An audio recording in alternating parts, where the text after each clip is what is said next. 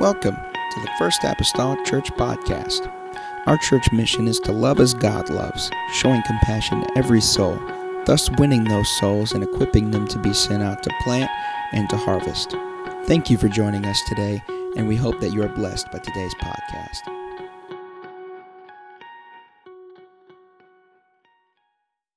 Be able to guess who that would might be.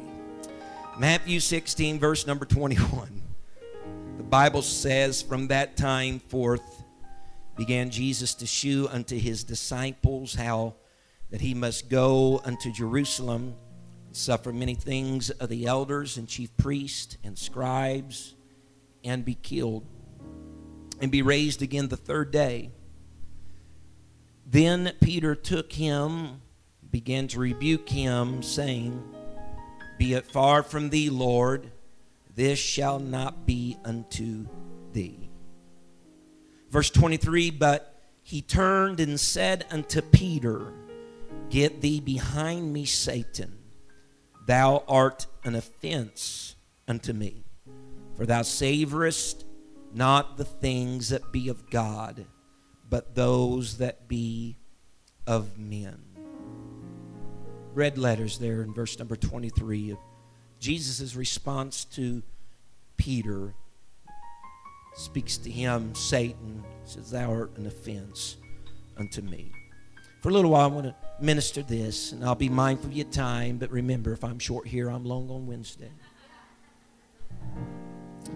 Amen. I would like to minister this capital offense. Capital offense. Father, I love you, Jesus, right now, and I appreciate you. Thank you, Lord God, for strength and energy, Lord Jesus. God, these past few days, Lord, in this, Lord God, busy time, but we've come to the house of the Lord today. And we're thankful, Lord, for the word that has been divulged to us this morning. And I pray, God, that something could be spoken perhaps tonight that would find a resting place. And the word be exalted above your name tonight, God, as it's recorded in Scripture. We'll give you the praise for it. Lovely name of Jesus Christ that I pray. Amen and amen. Everybody say amen. Amen. You may be seated in Jesus' name. Capital, capital offense. A couple years ago, I spent several weeks on Wednesday nights and did a series that some of you may recall, and if you don't, you're not going to hurt my feelings, called We Offend All. And the premise of that particular series was based out of James 3 and 2, where the Bible spoke that for in many things we offend all. And as we surveyed that for several weeks on Wednesday nights with a broad brush, we seen that James had painted a picture that could encircle each and every one of us whenever it come to being guilty of offending everyone around us at some time or in some way in our even Christian or non Christian journey. As a matter of fact, James supported the idea that along this life's journey, we will play the role of both the offender and the offended several times, might I say. Not once, but we revisit it again and again. And so it highlighted, James did, the tragedy of offense, the tragedy of offense, and how after offense has been and how it's taken place, that there's great difficulty in repairing the offense. We spoke of the, the, the, words of the Proverbs writer when he said that a brother offended is harder to be won than a strong city, that after an offense occurs, it's difficulty to make amends. And we took several weeks, and I don't remember how many, but we took several weeks during that course of study to consider offenses that occur in our life. We looked at offenses that occurred between people, a person and a person. We considered uh, how people get offended at churches. People get offended at churches, and people get offended at the Word of God. And, and, the reason why I preach about this morning, Brother Mason used the word offense this morning, and it stuck in my heart about something that I had going on a long time ago. And so that's the reason why we're here today. So if this is something happens, it's his fault. Amen. And so I talked about how people's offended at people. People can be offended at the church. People get offended at the Word of God, which I think he alluded to somewhat this morning. People even get offended at God. People get offended at God. Amen. And in all this, also in the book of Matthew, there's a, a, a, portion of scripture that Jesus calls, he calls a child to his side, and he does so for the purpose of illustrating an important lesson to his disciples. His disciples are bickering back and forth over who is the greatest in the kingdom. And to settle the score, Jesus calls a child to his side to illustrate what the greatest in the kingdom looks like, illustrating through the life of a child in Matthew 18. He tells his disciples, he said, You got to convert and become like this child. You got to become like this child in order to become, if you will, the greatest in the kingdom. He tells them that you must humble yourself as this child is humble and innocent, amen, in order to be the greatest in the kingdom. He goes on with his illustration and talks, and with this child by his side, as illustration, he says, Anyone who receives this child in my name, they receive me. If you receive this child in my name, then you have received this child. But he says, Whoever offends such a child that believes in me, and he goes straight to the punchline. He says, if you're going to do that, it would be better that a millstone would be hung around your neck and that you would be thrown into the depths of the sea, drowning in the depths of the sea. But in reality, with this illustration, there was something that went unsaid in all of that. Because Jesus said, if you receive the child, then it is as though you would have received me. But he says if you offend the child, then he goes straight to the punchline. You don't you don't want to do that because I believe what he's setting up for us if he's doing the parallel here, you receive him, you'll receive me. If you offend him, then you will have offended me. And so it's a great, great, great thing to offend the child because in offending the child, you would be offending me. And he goes straight to the punchline. You don't want to do that. It would be better for you than offending me that a millstone would be placed around your neck and you would drown into the sea. And so, what Christ illustrated just in that moment was this is that it's possible for humanity and they're capable of offending Christ. That it's not just people get offended at church and people get offended at the word and people get offended at God, but God can be offended by you. And God can be offended by us that I have the capability and ability to, with my actions, my deeds, and my life, to offend the creator of the universe, to offend the one that has placed breath in my lungs and life inside of my body. I am capable of offending God. Bible states in Matthew 18 and verse 7, Brother Zach McGee, Matthew 18 and verse 7, he follows it up, Jesus does, with these words Woe unto the world, Matthew 18 7, Woe unto the world. Now I'll be throwing some of those your way. Woe unto the world because of offenses. For it must needs be that offenses come, but woe to that man by whom the offenses come. Now, this verse is spoken in the context of the ability of humanity offending the Lord. And the Lord says, Woe unto the world and those that are in the world that we understand because of offenses. Woe unto the world that would offend their creator and offend the majesty of majesties. I know he says that they're going to come.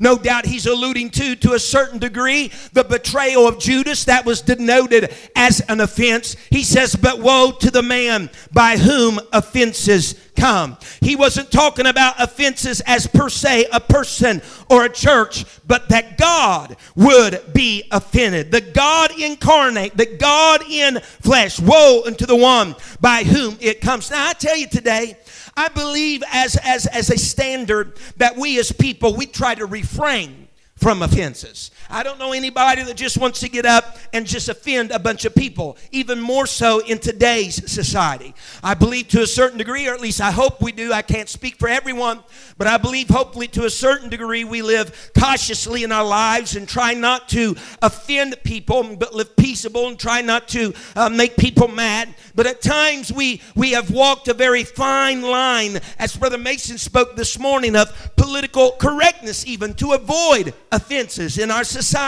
and everyday world so that we are not ruffling feathers, so to speak, among our peers. And we make provisions, amen, not, not to ruffle feathers. We, we make provisions, even I might say, for our own personal acceptance in society among different classes of people that we might rub shoulders with each day in order for two reasons to present to prevent ourselves and them from feeling uncomfortable.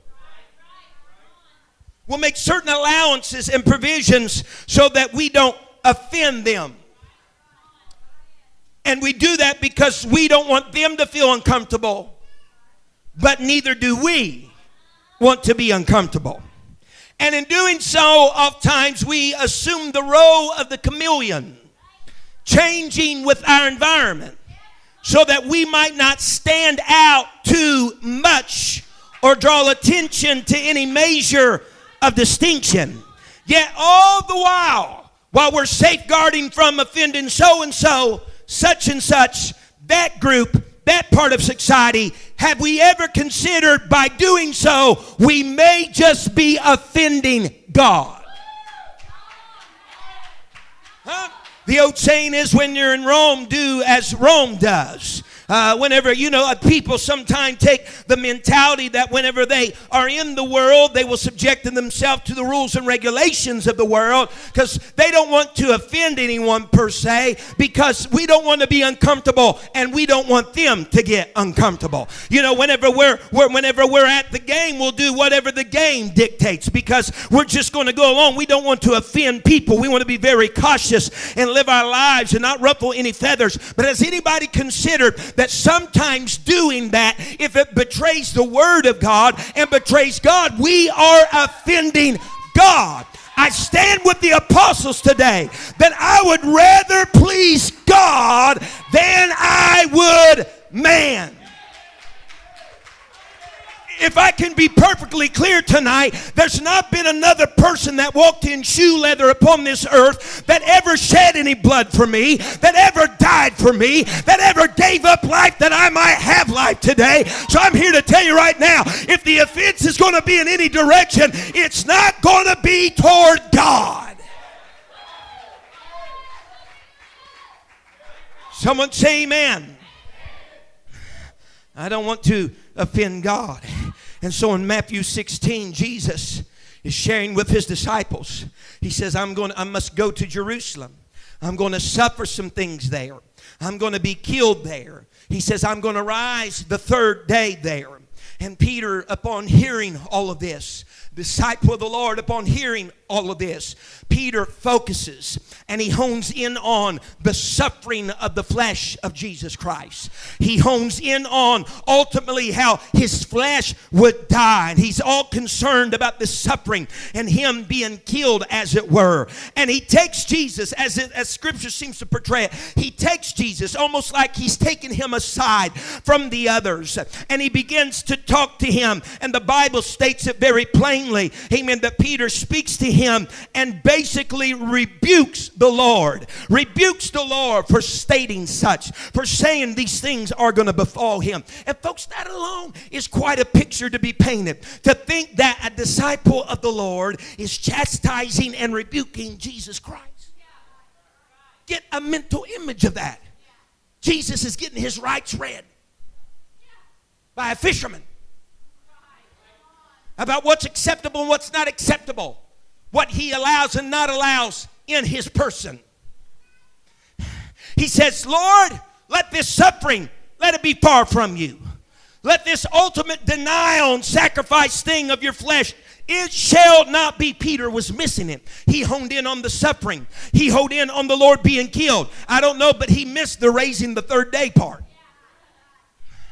And Jesus tells Peter his response to him is this He says, Get thee behind me, Satan. He calls him Satan. Not because Satan was in Peter at that time. Not because the person that was really standing there was Satan. But he calls Peter Satan because Satan basically means this adversary. He was saying, Get thee behind me, adversary. Peter, right now you are functioning in the role and the position of an adversary to me right now. And with the same breath, he states these words Peter, adversary, you are an offense to me. Mortal man had at that moment become an offense to great God Almighty Jesus Christ in the flesh. The creation had offended the Creator at that very moment. And we ask ourselves the question how in the world can this be? And Jesus told, He told Peter why he was offended at him. He told him about this injunction and this offense. Jesus told him, Peter, all it takes to offend me, all that it takes to offend God, if you will, is for you to savor, and cater to, and be more mindful of the things of this world and the things of this life than you are the things of God. All it takes uh, to offend the heavens uh, is to cater to, love, and adore the things of this world more than you do the things of God. It's really quite simple. That is all it takes. I dare to say in the world that we live today, and I know that's a common phrase, but we're living in a society that God is offended.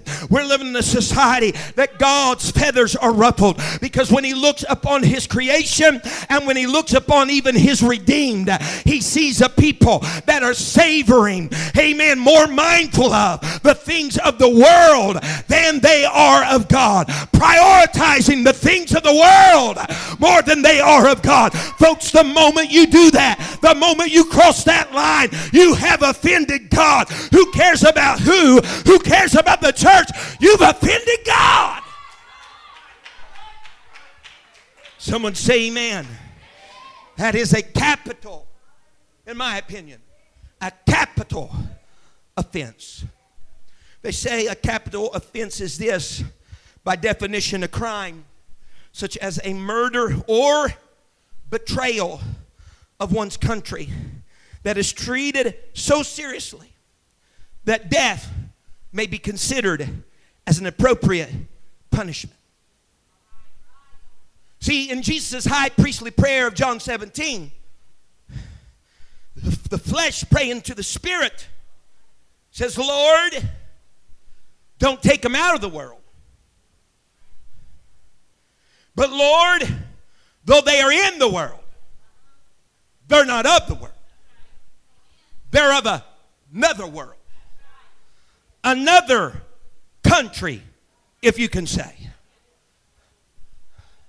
Hallelujah. A country that is heavenly, a country that has the fingerprints of God on it. And when we love the things of the world, more than the things of that country. We've betrayed our own country. Someone say capital punishment. Because in reality, folks, of Romans chapter 6 and 23 that we have been told from Sunday school up, the Bible says that the wages of sin is death. That's the payment. That's the wage of sin. It's death. Sin, if you will, is serious enough that death should be considered for an appropriate punishment. Hallelujah. We're talking about a capital offense. And here's the whole story then concerning Jesus Christ of Galatians 1 4. Speaking of Jesus, Galatians 1 4 states these words, speaking of him, who gave himself for our sins, that he might deliver us from this present evil world according to the will of God our Father. Why is God so upset that I did that? Why is God so upset that I went there? Why is God so upset that I change my colors when I'm among certain people? That's not the church. Why is God so upset? I'll tell you why. Because God gave Jesus Christ for your sins that you might be delivered from the. He died so you could be delivered from the world, but you want to go back and chase after the world? That is an offense to God.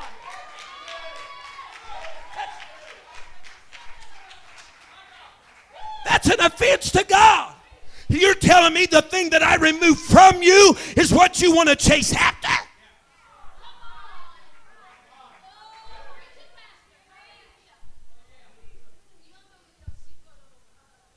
It's an offense. I give somebody a hundred dollars because they say they need it for a bill. But they go out, play a few ski, rolls of skee ball, buy some booze and a packet of cigarettes. That's offensive to me. Why? Because the purpose of the hundred dollar bill was not for the purpose in which it was used.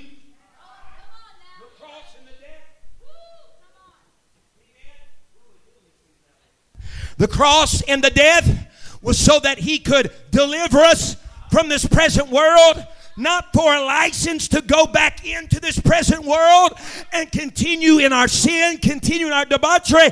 That is an offense to God. Someone say amen. You can change it out. Thank you, hon.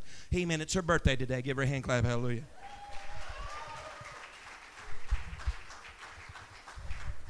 Amen. How, how can we offend God? Tell you how we can offend God. Romans 8 and verse number 7. The Bible says, because the carnal mind, everybody say carnal mind. Carnal mind is enmity. Just it's a fancy way of saying enemy adversary. For the carnal mind is enmity against God. For it's not subject to the law of God, neither indeed can be. How, how can I offend God? Amen. By having a carnal mind. Amen. That's what Peter had at that moment. He wasn't mindful of the things of God, he was mindful of the things of the world. How, how can I offend God? Well, James 4 4 told us how we can offend God. He said, Ye adulterers and adulteresses, know ye not that the friendship, everybody say friendship Friendship of the world is enmity with God. Whosoever there will be a friend of the world is the enemy of God. How can I offend God? You're a friend, you're a you're an enemy of God, or you can offend God whenever you are with friendship of the world. What are you talking about? You're more mindful of the world. You set your affections upon the world. What do you do in a friendship? In a friendship, you bow and bend according to the request of your friend. You make allowances and provision for them even when you don't have time. You You'll answer their call when you'll answer nobody else's call because they're your friend. Whenever you make the world your friend, you'll make allowances for it, provisions for it. You invest your money there. You'll answer its call when the call of God is crying and you're not turning your head, and that offends God. It's a capital offense.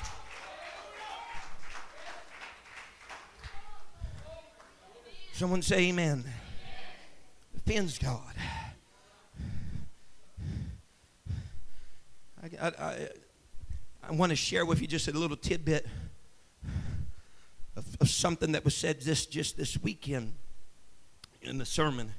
This has nothing to do with it, but it's just a little tidbit in there.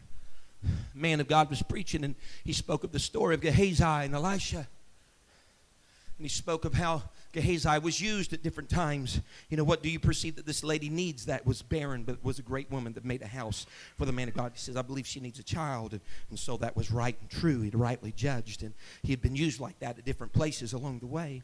And it came on a certain, certain time that, that whenever Naaman was taking care of his leprosy of dipping seven times, amen, into the river that he approached Elisha, the man of God, says, I got changes of garments and I got gifts and I got all this measure that I'll give to you for what the great God of heaven has done to my life. And Elisha says, No, we're not receiving any gifts. That's fine. Keep it to yourself.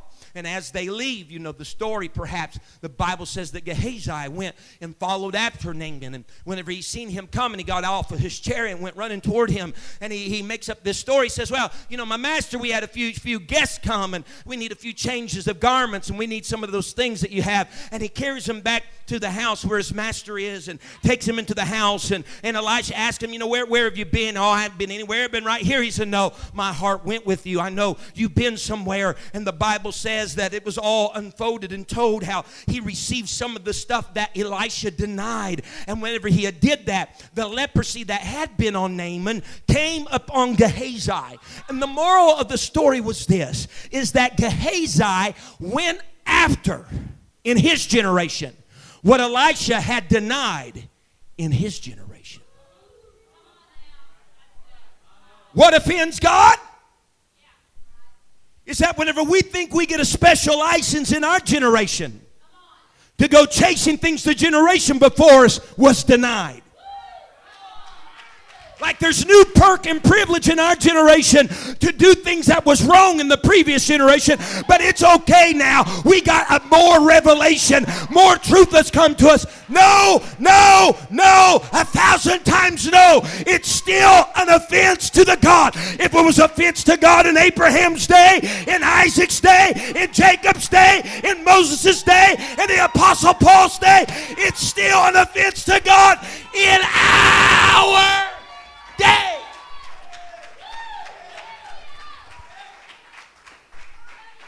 Someone say yes. That offended God.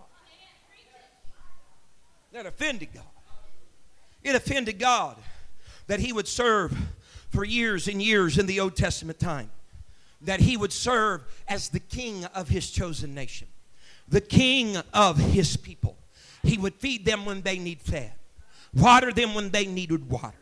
He would make provision and cause times of deliverance whenever they needed deliverance.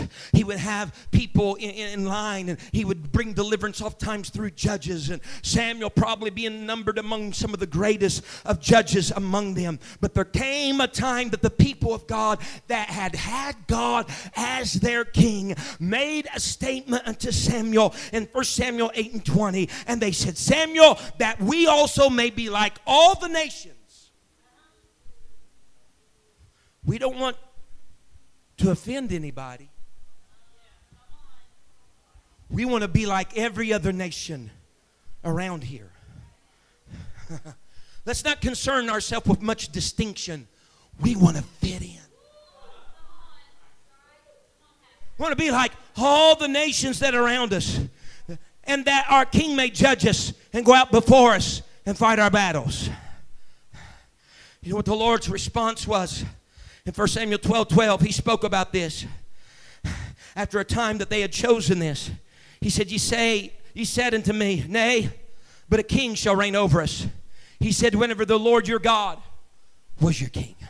He said, You asked for a king when you already had a king, but you wanted a worldly king rather than a heavenly king. Folks, there's only one throne in your life as well. There's only one throne in your life as well. And who are you wanting to be your king? If you're mindful of more of a worldly king, let me tell you, that's all it takes to offend God.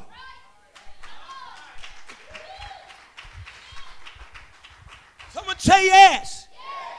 That offends God. Am I right?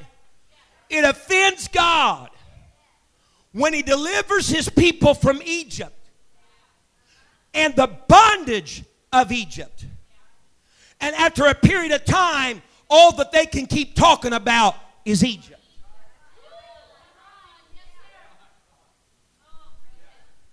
In Numbers 11, they are eating on manna from heaven.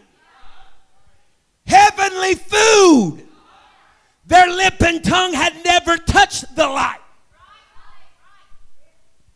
But all they can talk about is the onions and the leeks and the mel- melons of Egypt.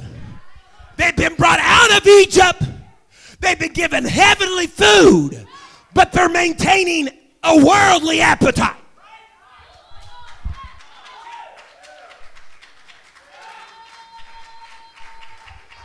They're crying in generations of them for 440 years, 430 years. Deliver us, God. Get us out of here, God. Lord, we don't want to be under the taskmasters. We don't want to be under the bondage. Get us up out of here, God. We'll serve you. We'll worship you. And the moment he does, it's just mere days before they're talking about, you know what? I wish I had Egypt back. I wish I had everything that Egypt offered back. And God's given them heavenly food and heavenly manna. They're savoring, more mindful of their past more mindful of what Egypt had than what God was providing.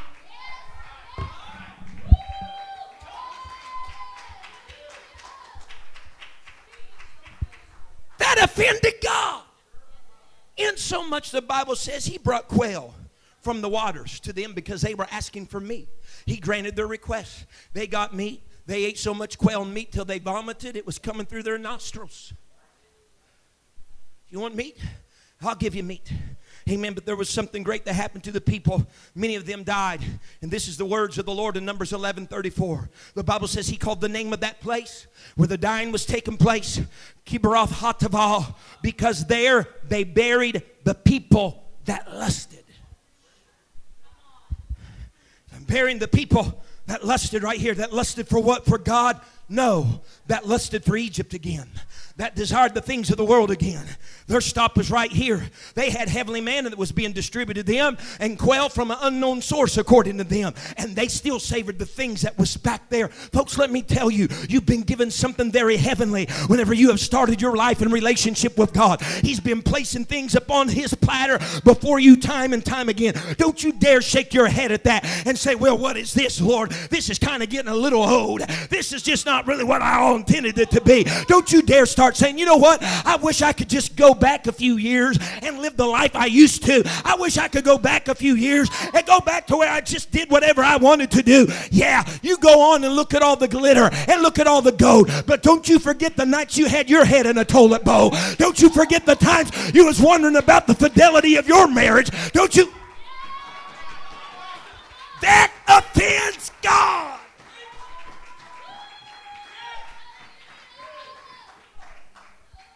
Finn's gone.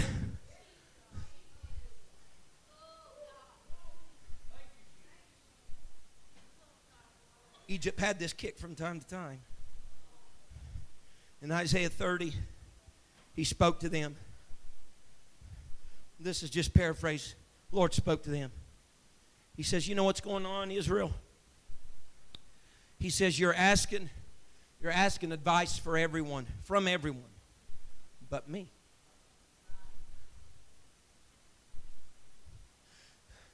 And so you're asking advice from everyone but me. And as a result, you decided to do what I don't want you to do.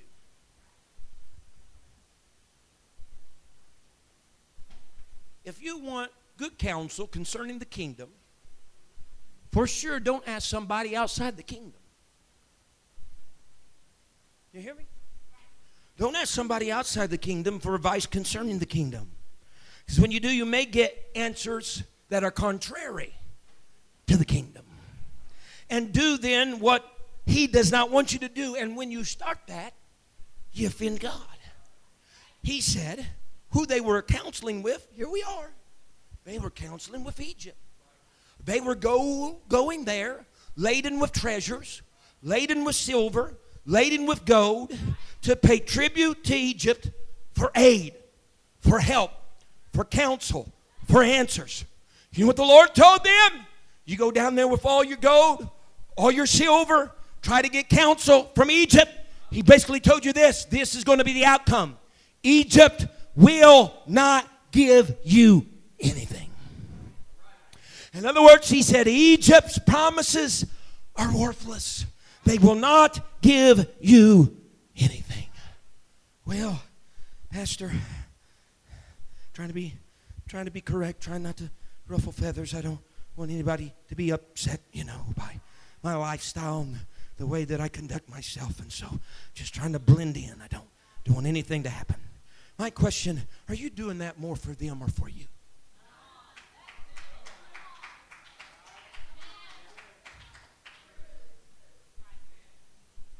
Because clearly in Scripture, this is what I understand God intended that there would be some distinct difference that would draw attention to his people. The Bible says in 1 Corinthians 4 9, the apostle states, he says, for 1 Corinthians 4 9, he says, For I think that God has set forth us, the apostles, last, as it were appointed to death. Look now, for we are made a spectacle unto the world and to angels and to men. That's what he says. He says, God has deemed this as so, not so that nobody will know, nobody will get their feathers ruffled, but so that I'll set my people forth as a spectacle, that they will be noticed, that they are in the world, but they are not of the world.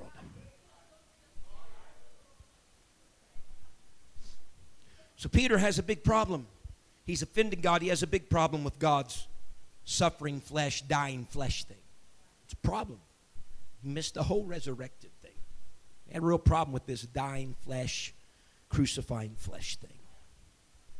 Really did. And sometimes if you don't want to blur the lines, if you don't if you don't want to ruffle the feathers or cause any offenses, you allow your flesh to die when everybody else allows their flesh to die. Someone hear me right? Just just walk with me here for a moment. You don't want to go too soon because see then that may be if well I can't you know wow you know bless God you're so holy and righteous and makes me feel like a worm. I don't want to do that to people.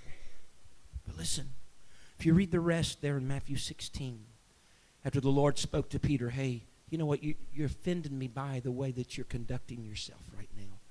He then gave the call to the disciples again. Listen to me very well. He said, You guys got to take up your cross. You got to follow me.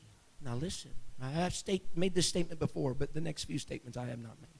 Because, you know, whenever you take up your cross, whenever Jesus took up his cross, that was, that was an indication for anybody. When a cross is on the back, that is a precursor to crucifixion. Mm-hmm. But here's the thing remember, malefactor over here, malefactor over here, Jesus in the middle. Unholy, ungodly, done wrong, done wrong, had not done anything.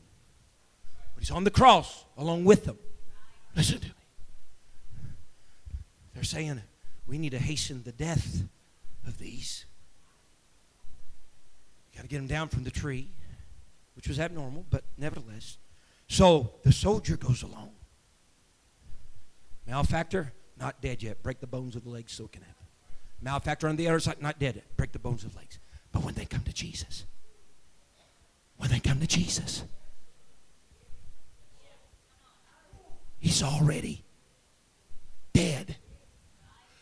You know how you know what you're savoring? The things of the world or the things of heaven is whenever you're the first to die on your cross. When you are the one to allow your flesh to be the first to die.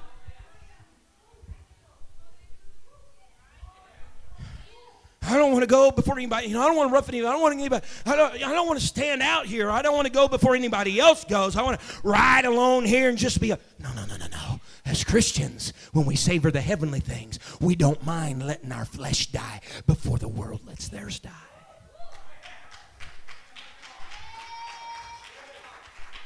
To do anything different would have been an offense toward God. Stand with me tonight.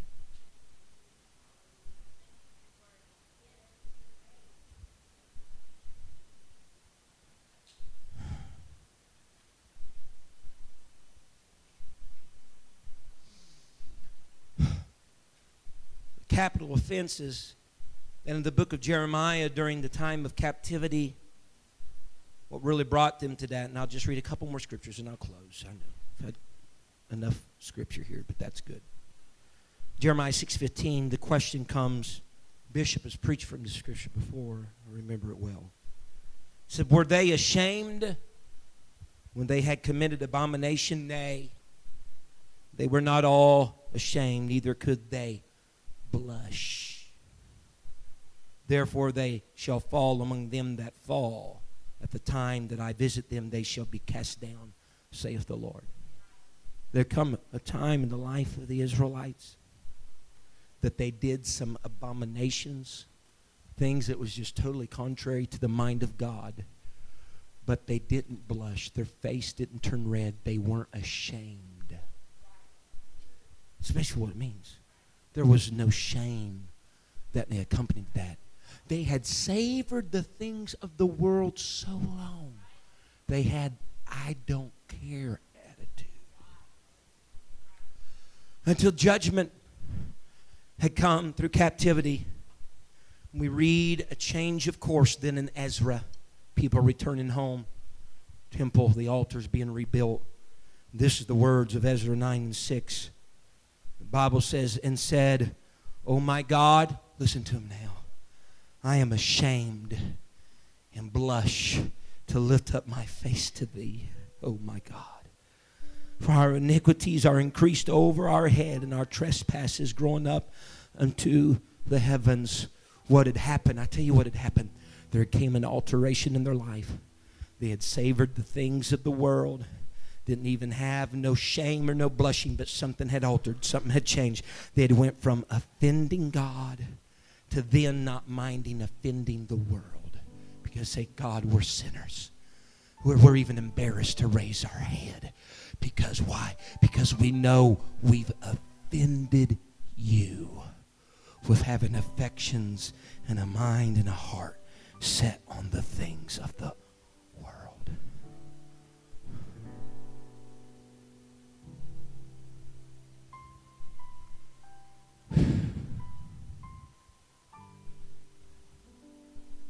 Folks, we can be just as guilty of it today. All you got to do is esteem something earthly above the heavenly in your life, and you offend God. People do it. They do it. They're not at church because of this. The this is earthly. Church is the heavenly.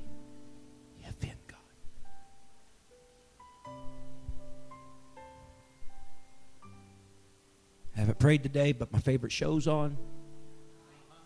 I'm going to watch it. And when it's done, it's so late, I'm ready to go to bed.